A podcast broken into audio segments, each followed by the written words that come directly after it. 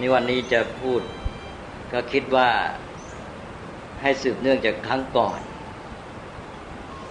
ครั้งก่อนได้พูดถึงเรื่องเกี่ยวกับหลักการของพุทธศาสนา โดยเทียบเคียงกับสภาพภูมิหลังของสังคมที่พุทธศาสนาเกิดขึ้นคืออินเดีย นี่ก็เห็นว่าหลักการสำคัญของพุทธศาสนานั้นก็รวมอยู่ที่สิกขา คือการศึกษา อันนี้นั่นเป็นการพูดในแง่หนึ่ง เมื่อพูดในแง่นั้นแล้วก็ควรจะพูดอีกแง่หนึ่งเข้ามาเป็นการย้ำถึงเหตุผลที่พุทธศาสนาสอนเรื่องสิกขา หรือพูดให้เต็มว่าใจสิกขานี้เป็นหลักการสำคัญ นี่ก็มองในแง่ที่ผ่านมา ก็คือหลักการนั้นเทียบกับศาสนาพราหมณ์ ที่เขามีการนับถืออ้อนวอนเทพเจ้า ทีนี้มาดูว่าหลักการนี้ที่จริงนั้น ก็เป็นการสอนตามธรรมชาติของมนุษย์นั่นเองเพราะฉะนั้นเหตุผลสำคัญที่พระพุทธเจ้าสอนเรื่องไตรสิกขานี่ก็เป็นเหตุผลที่เกี่ยวกับธรรมชาติของมนุษย์ หรือว่าพระพุทธเจ้าสอนหลักธรรมนี้ขึ้นมา ก็สอนโดยถือเอาธรรมชาติของมนุษย์นี่เอง เป็นพื้นฐาน ธรรมชาติของมนุษย์คืออย่างไร ธรรมชาติของมนุษย์นั้นตามหลักพุทธศาสนาก็ว่าเป็นสัตว์ที่เรียกว่าต้องฝึกแล้วก็ฝึกได้คำว่าต้องฝึกหรือฝึกได้นี่ ใช้คำบาลีว่า ธรรมะ ธรรมะทอทหาร ธรรมะทอทหารก็เขียนคล้าย ๆกันกับธรรมะ ที่เรารู้กันทั่วไปว่า หลักธรรมคำสอนหรือว่าทอทหารมหาอากาศมอมาสองตัวสละอะถ้าเป็นธรรมะที่เป็นหลักธรรม ก็เพียงเปลี่ยนเป็นทอทง ทอทงมหากาศมอมาสองตัวสละธรรมะนั่นก็เป็นหลักการของธรรมชาติ นี่ธรรมะทอทหารนี่เป็นธรรมชาติของมนุษย์ เป็นสัตว์ที่ฝึกได้และต้องฝึก อันนี้ก็เทียบกับสัตว์ทั้งหลายชนิดอื่น สัตว์ชนิดอื่นนั้นตามปกติโดยทั่วไปแล้วก็ถือเป็นสัตว์ที่ฝึกไม่ได้ คือฝึกได้น้อย ไม่ใช่หมายความฝึกไม่ได้เลย ฝึกได้น้อยจนกระทั่งการฝึกนี้ไม่ค่อยมีความหมายสำหรับการดำรงชีวิตของเขา ทีนี้เขาอยู่ได้ด้วยอะไร ภาษาปัจจุบันถือว่าเขาอยู่ได้ด้วยสัญชาตญาณสัตว์ชนิดอื่นเนี่ยเกิดมาแล้วอาศัยสัญชาตญาณก็อยู่ได้ เรียนรู้น้อยฝึกน้อย สัตว์ต่างๆเกิดมาออกจากท้องแม่เขานี่ ชั่วประเดี๋ยวเดียว เขาก็เดินได้วิ่งได้ว่ายน้ำได้ บางชนิดก็อาจจะต้องสองสมวันแต่รวมแล้วก็คือว่าเรียนรู้น้อยฝึกน้อย ทีนี้ส่วนส่วนมนุษย์นั้นไม่เหมือนสัตว์เหล่านั้น มนุษย์นี้เกิดมาแล้วช่วยตัวเองไม่ได้ ยังไม่สามารถดำเนินชีวิตได้ ก็ต้องอาศัยพ่อแม่เลี้ยงดู ซึ่งใช้เวลานานมาก อาจจะเป็นไม่ใช่อาจจะเป็นแล้วต้องเป็นเวลาหลายปีทีเดียวจนกระทั่งอาจจะสิบปียี่สิบปี จึงจะสามารถดำเนินชีวิตได้ด้วยตนเอง ทีนี้ในระหว่างที่คนอื่นเลี้ยงดูนั้นน่ะเราจะต้องมองที่ตัวเขาว่าเขาทำอะไร ระหว่างที่พ่อแม่เป็นต้นเลี้ยงดูนั้น ตัวเขาเองก็คือฝึกตัว เรียนรู้ศึกษา เขาก็เรียนรู้ฝึกขัดตนเองพัฒนาตนเอง ในการที่จะดำเนินชีวิตเป็นอยู่ให้ได้ การเรียนรู้นี้ก็แทบทุกอย่าง แม้แต่ว่าการเป็นอยู่ประจำวันในเรื่องง่าย ๆ กินนอน นั่ง ยืน ขับถ่าย สารพัด ต้องฝึกหมด ต้องเรียนรู้หมด ไม่ได้มาด้วยตัวเอง ไม่ได้มาเองโดยธรรมชาติจนกระทั่งในราวปีหนึ่งก็มีการฝึกเดินฝึกพูด ก็ต้องมีการฝึกกันทั้งนั้นเรียกว่าเรียนรู้นี่คือคำว่า การฝึกภาษาพระท่านใช้คำว่าธรรมะธรรมะทอทหารมอมาสละธรรมะแปลว่าการฝึก พอเป็นคนก็เลยซ้อนมออีกตัวหนึ่งเป็นธรรมะแปลว่าสัตว์ที่ต้องฝึกอันนี้คำว่าธรรมะฝึกเนี่ย ก็เป็นศัพท์ที่ใช้แทนกันได้ หรือใกล้เคียงมากกับคำว่าสิกขา สิกขาก็แปลว่าเรียนรู้ฝึกเหมือนกัน แล้วใช้กันได้กับคำว่าพัฒนา ก็แปลว่าทำให้เจริญขึ้นมา เพราะนั้นเราจึงแปลกันว่า เรียนรู้ฝึกฝนพัฒนา มนุษย์จะเป็นสัตว์ที่ต้องเรียนรู้ฝึกฝนพัฒนาอย่างที่ว่ามา เมื่อเขาฝึกฝนพัฒนาเขาก็สามารถดำเนินชีวิตอยู่ได้ แต่ก็เป็นข้อพิเศษเมื่อเราเทียบกับสัตว์อื่น ก็คือว่ามนุษย์นั้นไม่ได้การดำเนินชีวิตมาเปล่าๆแต่ว่าต้องลงทุนด้วยการฝึกฝนเรียนรู้ ไม่เหมือนสัตว์ชนิดอื่นที่ว่าการดำเนินชีวิตของเขานั้นได้มาส่วนใหญ่ด้วยสัญชาตญาณเพราะฉะนั้นสัตว์ชนิดอื่นนั้นพอเกิดมาก็เป็นอยู่ได้ง่าย ๆ เรียนรู้นิดหน่อยเท่านั้นเองสกเดี๋ยวก็ว่ายน้ำได้เดินได้ รู้จักหากิน ช่วยตัวเองได้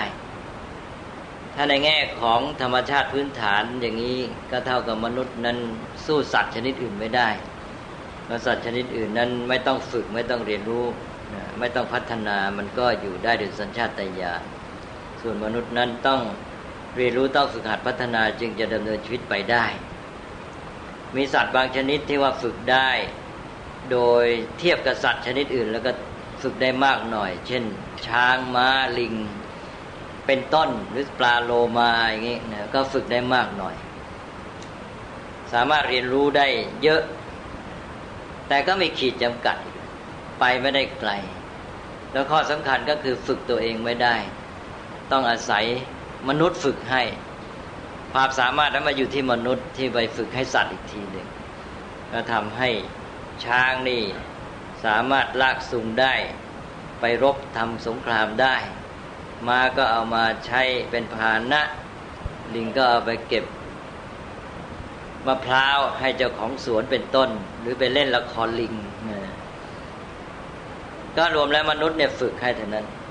อันนี้ก็เป็นอันว่าสัตว์นี่เรียนรู้ฝึกหัดพัฒนาได้น้อย แล้วถ้าได้มากหน่อยก็ต้องอาศัยมนุษย์ฝึกให้ ถึงจะฝึกอย่างไรก็มีขอบเขตจำกัดไปไม่ได้ไกล ก็จบกันแค่นั้นแหละ จบแค่มนุษย์ใช้งานแล้วไปเล่นละครสัตว์ไม่ได้ดีไปกว่านั้น ทีนี้มนุษย์นี้เสียเปรียบตอนที่ว่าถ้าไม่ฝึกไม่เรียนรู้ ก็ไม่สามารถเป็นอยู่ได้ ก็จึงเรียกว่าเป็นสัตว์ที่ต้องฝึก แต่ว่าในการที่ต้องฝึกนี้ก็เป็นสัตว์ที่ฝึกได้ด้วย ตอนที่ว่าฝึกได้นี่แหละ ที่สำคัญมากก็คือว่าพอฝึกแล้วก็ประเสริฐ เก่งสามารถยิ่งกับสัตว์ทั้งหลายทั่วไป สัตว์ทั้งหลายนั้นอยู่ได้ในสัญชาตญาณแต่ว่าก็อยู่อย่างนั้นแหละ จนตลอดชาติ จนกระทั่งตายไป ก็ยายได้เกิดมาได้เท่าไหร่ก็ตายไปได้เท่านั้นนะไม่ค่อยมีการเปลี่ยนแปลง เพราะฉะนั้นเขาก็อยู่ด้วยสัญชาตญาณของเขาอย่างนั้นตลอดชีวิต โลกของสัตว์ทั้งหลายก็อยู่ในท่ามกลางธรรมชาติ อยู่ตามพื้นฐานเดิม ส่วนมนุษย์นั้นเป็นสัตว์ที่ฝึกได้ เพราะความที่ฝึกได้เรียนรู้ได้พัฒนาได้ ก็เลยฝึกกันเรื่อยไป ฝึกไม่รู้จักจบ เรียนรู้ถ่ายทอดความรู้จากบรรพบุรุษก็ได้ ตัวเองเรียนรู้ฝึกตัวเองให้ทำอะไรต่าง ๆ ได้จนกระทั่งว่าเรียกได้ว่าแทบไม่มีขีดจำกัดนี่พอมนุษย์เรียนรู้ฝึกหัดพัฒนาไปก็ สามารถที่จะมาประดิษฐ์สร้างสารวัตถุต่างๆ ที่เป็นของเป็นเครื่องมือเครื่องใช้ ตลอดจนกระทั่งเป็นเทคโนโลยีก็ทำให้โลกมนุษย์นั้นเจริญก้าวหน้า แล้วก็มีการจัดสรรระบบสังคมความเป็นอยู่อะไรต่างๆ ขึ้นมาเป็นวัฒนธรรมเป็นอารยธรรม ก็เป็นโลกของมนุษย์ต่างหากกลายเป็นว่า เวลาเราพูดถึงคำว่าโลกนี่ก็เลยต้องแยกไปว่า เออเป็นโลกตามที่มีอยู่ตามธรรมชาติเรียกโลกธรรมชาติ หรือเป็นโลกที่มนุษย์สร้างสรรค์ขึ้นมา โลกมนุษย์นี้มีความพิเศษ แปลกไปจากโลกของธรรมชาติ เป็นอีกโลกหนึ่งเลยอันนี้มนุษย์นี่ก็ฝึกฝนพัฒนาได้อย่างที่ว่าในทางเรื่องของวัตถุก็ได้ ในทางจิตใจก็มีคุณธรรมที่ประเสริฐ จนกระทั่งว่าเป็นมนุษย์ที่เราเรียกว่า ดีงามยอดเลิศสูงสุด แต่ว่าที่สำคัญที่สุดก็คือปัญญา มนุษย์มีปัญญาที่พัฒนาได้จนกระทั่งสามารถตรัสรู้เป็นพระพุทธเจ้าก็ได้ เราก็เลยตั้งเอาพระพุทธเจ้านี้เป็นแบบ ให้เห็นว่าบุคคลที่พัฒนาสูงสุดแล้วก็เป็นพระพุทธเจ้า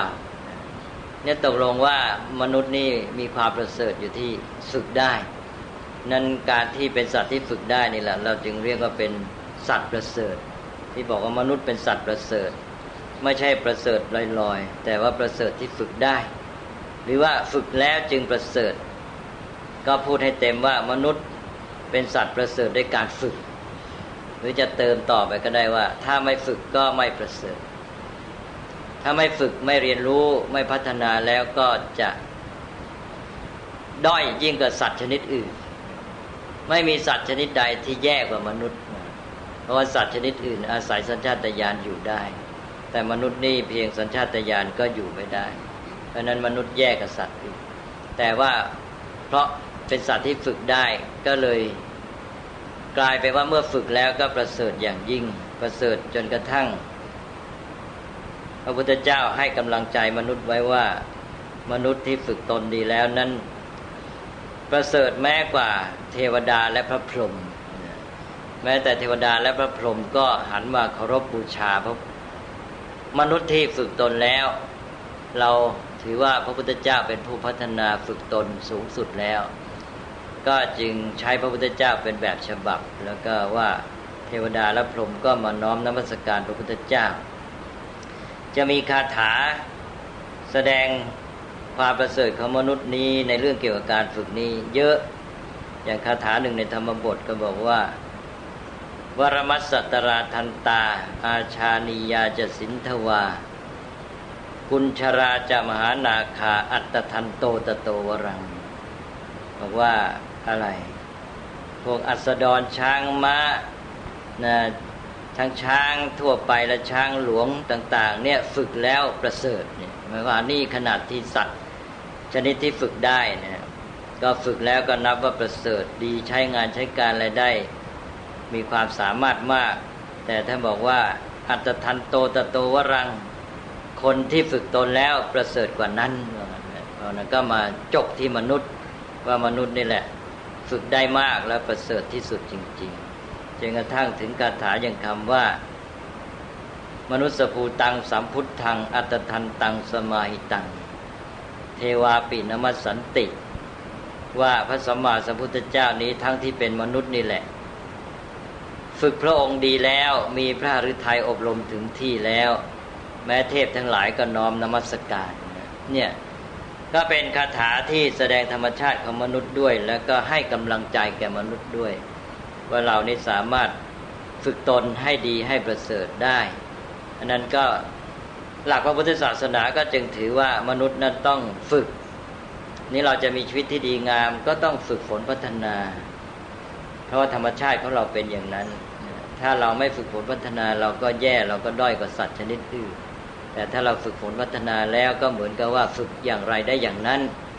จนกระทั่งเป็นผู้ประเสริฐที่สุด เมื่อมนุษย์ ได้มองเห็นธรรมชาติเขาตนเป็นอย่างนี้แล้วก็จะได้ตั้งอกตั้งใจนำเอาหลักการเราธรรมชาตินี้มาใช้ประโยชน์ ในการที่จะทำให้ชีวิตของตัวเองดีงามประเสริฐขึ้นไม่ฉะนั้นแล้วก็จะ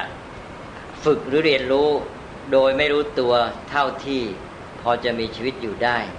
อย่างที่กล่าวแล้วว่าการดำเนินชีวิตของมนุษย์นั้นไม่ได้มาเปล่าๆแต่ต้องลงทุนด้วยการเรียนรู้และฝึกฝน ดังนั้นเราก็ฝึกฝนในการเดินในการกินในการพูดเป็นต้น พอเราพูดได้เดินได้เป็นอยู่ประจำวันได้ เราไม่สำนึกตระหนักในธรรมชาติของเราที่ว่าถ้าฝึกแล้วจะดีงามประเสริฐ เราเอาพออยู่ได้แล้วเราก็เลยหยุด เราก็หยุดฝึกหยุดเรียนรู้แค่ว่า พูดได้กินได้เดินได้อยู่ได้ เพราะนั้นศักยภาพความสามารถที่มีอยู่ก็เลย ไม่ได้ผลไม่สำเร็จผล ไม่ออกผลมา ให้เกิดประโยชน์เท่าที่ควร ก็เอาแค่อยู่ได้พูดได้เป็นต้น นี่ถ้าเราฝึกต่อไปก็จะสามารถมีความประณีตของพฤติกรรม พฤติกรรมต่างๆ ในการเคลื่อนไหวในการเป็นอยู่ ในการพูดเป็นต้นเนี่ยก็ประณีตยิ่งขึ้น แล้วก็ได้ผลมีประสิทธิภาพยิ่งขึ้น ถ้าเราไม่ฝึกฝนต่อ เราก็ได้แค่เดินได้พูดได้ แต่พอเราฝึกแล้วเดินเป็นพูดเป็นเป็นต้นนะก็ทำให้ได้ผลดียิ่งขึ้น อย่างเรามีวัฒนธรรมเป็นต้น มีมาเรื่องของมารยาทอะไรต่าง ๆ เนี่ยเป็นการฝึกให้มีพฤติกรรมที่ประณีตยิ่งขึ้น นอกจากพฤติกรรมประณีตยิ่งขึ้น แล้วจิตใจก็ประณีตยิ่งขึ้น มีคุณธรรมมากขึ้นเป็นต้น แต่ที่สำคัญที่สุดก็อย่างที่กล่าวแล้วก็คือปัญญา ปัญญาก็จะมีความเฉียบคม มีความลึกซึ้ง มีความกว้างขวาง มีความละเอียดละออยิ่งขึ้นจนกระทั่งว่าอย่างรู้ถึงสัจธรรมความจริงของสิ่งต่าง ๆ สามารถเชื่อมโยงเหตุปัจจัยต่าง ๆ สามารถคิดการแก้ปัญหา สามารถสร้างสรรค์อะไรต่าง ๆ ได้ จึงได้เกิดเป็นอารยธรรมวัฒนธรรมของมนุษย์นั้นถ้าเราไม่หยุดเสีย มนุษย์ก็จะใช้ความสามารถตามธรรมชาติคือการฝึกตนได้เนี่ยทำให้ตนเองกลายเป็นมนุษย์ผู้ประเสริฐ เมื่อเรารู้ตระหนักในธรรมชาติอย่างนี้แล้วก็เลยพยายามฝึกฝนพัฒนาตนอยู่เสมอ เราก็พูดได้ว่าชีวิตของมนุษย์นั้นที่มีมาได้อยู่ได้ก็อยู่มาได้ในการเรียนรู้ฝึกฝนพัฒนาตนเอง เพราะนั้นถ้าเราจะมีชีวิตที่ดีงาม เราก็ต้องเรียนรู้ฝึกฝนถ้าฝึกหัดพัฒนาเรื่อยไป ก็สรุปว่าชีวิตของมนุษย์นั้นที่เป็นชีวิตที่ดีงามได้ ก็ได้การเรียนรู้ฝึกหัดพัฒนาที่เรียกว่าการศึกษา หรือจะใช้ศัพท์พื้นฐานว่าธรรมะก็ได้ นี้เมื่อเราฝึกหัดพัฒนาไปก็เป็นสัตว์ผู้ประเสริฐพระพุทธศาสนาก็เอาหลักการนี้มาใช้ก็ให้มนุษย์นี้ฝึกหัด พัฒนาตนเองเรียนรู้อยู่เสมอ ก็ใช้หลักที่เรียกว่าศิกขา แล้วก็พัฒนาสามด้านทั้งพฤติกรรมจิตใจและปัญญา ฝึกหัดเรียนรู้ฝึกฝนพัฒนาในด้านพฤติกรรมก็เรียกว่าศีล ฝึกฝนพัฒนาในด้านจิตใจก็เรียกว่าสมาธิ แล้วก็ฝึกฝนพัฒนาในด้านปัญญาก็ยังคงชื่อเดิมว่าปัญญา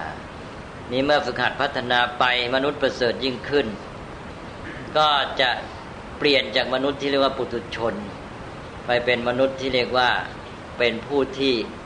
อยู่ในขั้นที่มีการศึกษาหรือกำลังศึกษา ก็เรียกว่าเสขาหรือเสกขะ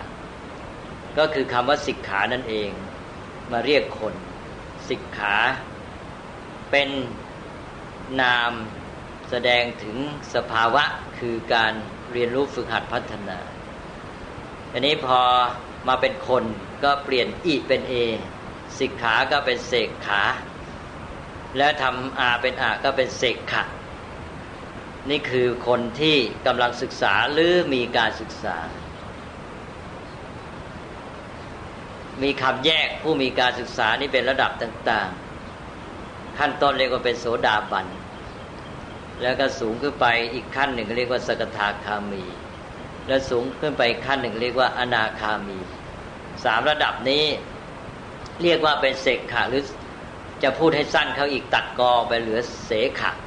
เสขาหรือเสกขาแปลว่าผู้ยังศึกษาหรือกำลังศึกษา หรือเรียกว่ามีการศึกษาก็ได้ บางครั้งก็ยอมลดหย่อนให้เรียกเอาปุถุชนที่เป็นชั้นดีปุถุชนชั้นดี ท่านมีศัพท์เรียกว่ากัลยาณปุถุชนปุถุชนชั้นดีก็ยอมให้เป็นเสขาหรือเสกขาได้ แปลว่าผู้มีการศึกษาหรือกำลังศึกษา แต่ว่าคนทั่วไปนี่ก็เรียกว่าปุถุชนเฉยๆปุถุชนนี่แปลว่าคนที่ยังหนาอยู่ หนาหมายความว่ายังมีกิเลสมาก ถ้าเป็นคนที่เป็นปุถุชนกิเลสหนามากก็มืดบอดเลย ท่านเรียกว่าอันธพาลปุถุชน นั้นปุถุชนชั้นหยาบเรียกว่าอันธพาลปุถุชน แปลว่าปุถุชนผู้อันทะแปลว่าบอด แล้วก็ภาละก็แปลว่าเขาเป็นอันธพาลไปทีนี้พอดีขึ้นมาก็เป็นกาลยานปุถุชนนี่จัดเข้าในระดับของคนที่มีการศึกษา แต่ก็ยังต้องศึกษาอยู่ แล้วก็ไปเป็นโสดาบันสกทาคามีอนาคามี นี่ทั้งหมดเนี่ยยังอยู่ในระดับยังต้องศึกษา ทีนี้พอศึกษาจบ ไม่ต้องศึกษาอีกต่อไป ก็เป็นพระอรหันต์เรียกว่าอาเสขะหรืออาเสขะก็มีบุคคลระดับเดียวที่ไม่ต้องศึกษาถือว่าจบการศึกษาเรียกว่าอาเสขะคือพระอรหันต์รวมทั้งพระพุทธเจ้าด้วยก็เป็นพระอรหันต์เหมือนกันทีนี้ใครยังไม่เป็นพระอรหันต์ก็เลยต้องศึกษาเรื่อยไปนั้นอย่างพระที่บวชมานี่ก็เข้ามาเพื่อจะเรียนรู้ฝึกหัดพัฒนาตนเอง อันนี้ตราบใดที่ยังไม่เป็นพระอรหันต์ก็ยังต้องศึกษา แม้แต่บวชมาห้าสิบหกสิบปีจนกระทั่งว่าเป็นพระเถระผู้ใหญ่เป็นมหาเถระพรรษาอาจจะเอาอยู่ถึงอายุเก้าสิบก็อาจจะพรรษาก็แถวแถวเจ็ดสิบก็ยังต้องศึกษาอยู่นั่นแหละไม่รู้จบเป็นเรื่องของชีวิตของเราบอกแล้วว่าชีวิตที่ดีงามคือชีวิตแห่งการศึกษา เรียนรู้ฝึกหัดพัฒนา ต้องเรียนรู้เรื่อยไป ถ้าใครไม่ศึกษาบทเป็นพระเข้ามาอายุเจ็ดสิบแปดสิบปีแล้วนะถือว่าตัวบทนาน ไม่ศึกษาไม่เรียนรู้ฝึกหัดพัฒนาตัวเองต่อไป ก็ถือว่าตกอยู่ในความประมาทนะก็ผิดธรรมะผิดผิดธรรมชาติของตัวเองแล้วนั่นศึกษาก็ไม่รู้จบ เดี๋ยวนี้เขาเรียกว่าการศึกษาตลอดชีวิตเนี่ยเพิ่งมาระยะหลังเนี่ยมานิยมว่าให้คนต้องมีการศึกษาตลอดชีวิต พุทธศาสนาสอนมาตั้งนานแล้วถือว่าเป็นอย่างนั้นเองเป็นธรรมชาติของมนุษย์ ก็ต้องศึกษากันไปจนกว่าจะเป็นพระอรหันต์เดี๋ยวนี้เราก็มาบอกว่าอ้าวสังคมก็ให้เป็นสังคมเป็นการศึกษาหรือเรียนรู้อ้าวพระพุทธศาสนาก็สอนมาตั้งนานแล้วว่า คนทุกคนนี่จะต้องศึกษาเรียนรู้ฝึกหัดพัฒนานั่นสังคมมนุษย์ก็เป็นสังคมของคนที่เรียนรู้ศึกษาพัฒนาทั้งนั้น เวลาศึกษาพัฒนาอย่างนี้ มาเป็นพระโสดาบันขึ้นไปเนี่ย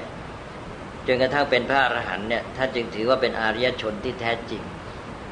ความเป็นอริยะหรืออริยะเป็นผู้เจริญ เป็นผู้ประเสริฐนั้นอยู่ที่การที่ได้ศึกษา เพราะฉะนั้นพระพุทธศาสนาก็เปลี่ยนใหม่ จากแนวคิดของพวกอารยัน ที่เคยพูดไปแล้วว่า พวกอารยันหรือ ภาษาบาลีเรียกว่าอริยกะ ถือตัวเองว่าเป็นพวกที่เป็นผู้ประเสริฐ เป็นพวกซิวิไลซ์เนี่ยและโดยเป็นเผ่าพันธุ์ของเขา แล้วก็มากำหนดโดยวันณะว่าวันณะชั้นสูงคือวันณะแพทย์พ่อค้านักธุรกิจขึ้นไป แล้วก็พราหมณ์แล้วก็กษัตริย์เนี่ยเป็นอริยะอริยชน ถ้าเป็นพวกสูตรพวกยันทานก็ไม่ไม่มีทางเป็นอริยชนได้ คือความเป็นอริยชนนั้นกำหนดโดยชาติกำเนิด นี่พระพุทธศาสนาเกิดมาก็ถือว่าความประเสริฐของมนุษย์อยู่ที่การเรียนรู้ฝึกฝนพัฒนาตนที่เรียกว่าสิกขานี้ เพราะฉะนั้นผู้ใดได้เรียนรู้ฝึกฝนพัฒนาตนดีขึ้นแล้ว ก็เป็นผู้ประเสริฐก็เป็นอริยชน พุทธศาสนาก็บอกความเป็นอริยชนนั้นมาอยู่ที่